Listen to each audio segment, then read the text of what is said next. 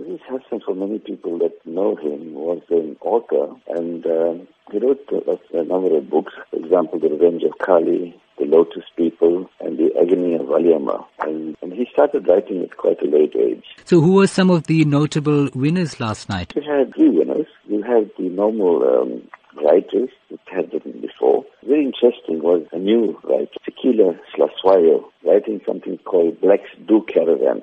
Yeah, the normal story is that uh, caravan is mainly for, for the white population, but here she actually went to 60 different sites and she wrote a wonderful book called Blacks Do Caravan. So it was a lovely discussion on caravanning around South Africa and what a wonderful country we have and, and you know, went to all the different provinces and had all the sites in this country. It was fantastic. So she was one of the winners. The other winner was The Fault Lines by Joanne Macgregor. So those were the two winners. Uh, usually we have one winner, but you know one couldn't choose between the two, so the judges actually uh, chose both these uh, books and both the authors. And the last one was uh, a new author, debut author, author uh, Kanita Hunter. She wrote a diary of a Guji girl.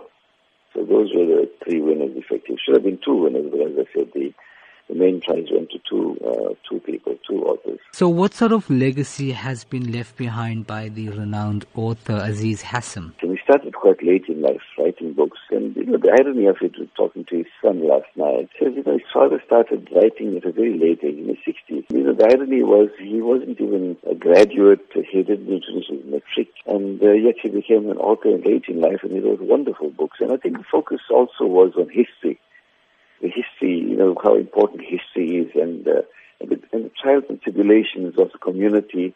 For example, in Lotus People, he spoke about trials and uh, tribulations of the people in the Casbah area, you know, the area, you know, central Durban, so-called Indian area of central Durban. How would you describe his novels in terms of preserving Durban culture and being of relevance in today's era? I think it's important as far as the history is concerned, because his novels, for example, The Revenge of Kali, and we spoke about really the indentured laborers and that type of thing. Lotus people, we spoke about the color, you know, the, the Casbah, and the agony of Valliamma, the type of contribution a young woman, Indian woman in those days contributed, uh, you know, to, to the, um, you know, liberation of the Indians as such, you know.